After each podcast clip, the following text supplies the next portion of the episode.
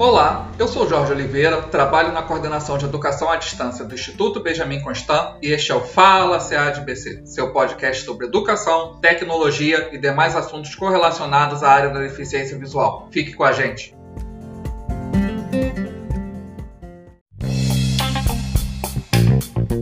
Fala CADBC, áudio conhecimento de qualidade.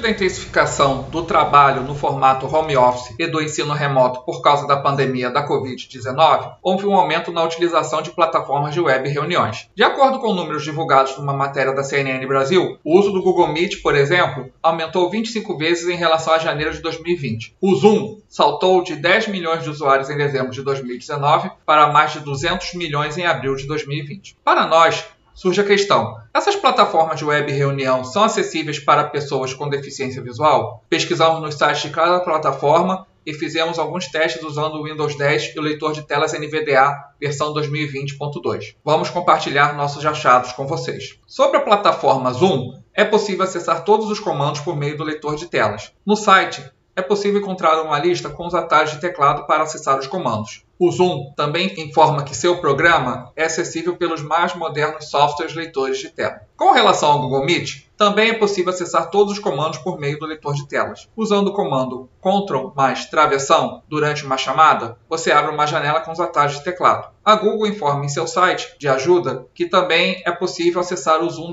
de lupa em tela cheia, as cores de alto contraste e as extensões de acessibilidade do navegador Chrome. Bem, falamos sobre a acessibilidade de algumas plataformas, conforme o que é declarado pelas mesmas. Mas será que isso procede? Em dezembro de 2020, o Centro de Estudos sobre Tecnologias Web, CEWEB-BR, publicou no seu site ceweb.br um estudo sobre as principais barreiras de acesso encontradas por pessoas com deficiência em plataformas de web reuniões. O estudo analisou as plataformas Google Meet, Zoom, Microsoft Teams, Jitsi, WebEx e Big Blue Button. Vamos destacar alguns pontos deste estudo com relação à pessoa com deficiência visual que utiliza o programa leitor de telas. Alguns comentários dos voluntários da pesquisa que acessaram as plataformas de web reunião utilizando o programa leitor de tela foram 1. Um, Zoom. A. Não consigo levantar a mão. Não encontro a função em navegação por tab. B. Sobre levantar a mão, não é dado nenhum aviso para o leitor de tela de quem está com a mão levantada ou abaixada. 2. Google Meet. A não consegui levantar a mão e houve problemas para compartilhar a tela. 3. Jitsi. A. A tradução dos botões é redundante. 4. Microsoft Teams. A. Logoff difícil de encontrar. B. Falta de teclas de atalho. C. Algumas ações requerem mais habilidade com a ferramenta. D. Na última atualização da ferramenta, o chat está bem estável com o uso do leitor de telas NVDA. E. Ao navegar com leitor de telas no chat na janela principal do Teams, a conversa não pode ser lida. F. Rótulo do botão de abrir o chat em nova janela não traduzida corretamente. É lido como desencaixar o chat. 5. Webex. A. Campos de nome completo e e-mail sem rótulo.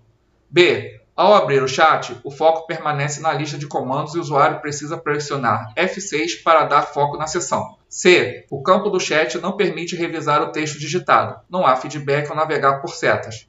D. Não foi possível encerrar o compartilhamento de tela. 6.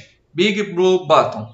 A. Minha experiência foi confusa. A única coisa que consegui habilitar foi o áudio. B.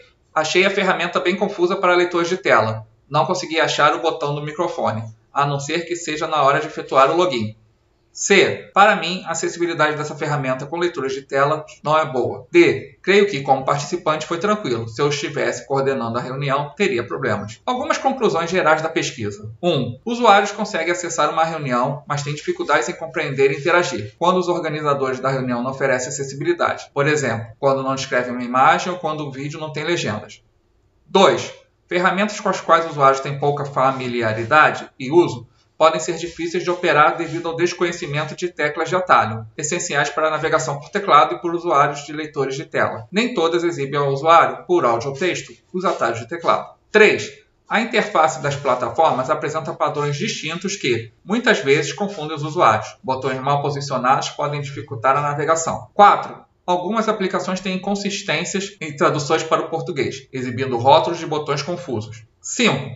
Com relação à acessibilidade geral das plataformas, incapacidade de acionar links, botões ou mesmo interagir por chat foram algumas das dificuldades reportadas. Pessoas que navegaram somente por teclado encontraram poucas barreiras para interagirem nas ferramentas, e aquelas que precisaram navegar com leitor de telas por sua vez encontraram barreiras de interação acima da média. Gostou desse episódio? Então não esqueça de assinar o podcast ou então acessar através do nosso aplicativo personalizado, cujo endereço é podcastfalaceadbc.glideapp.io. Siga também a coordenação de educação à distância do Instituto Benjamin Constant em nossas mídias sociais. Nosso Instagram é @cead.ibc e nosso canal de vídeos é o youtube.com/ceadbc.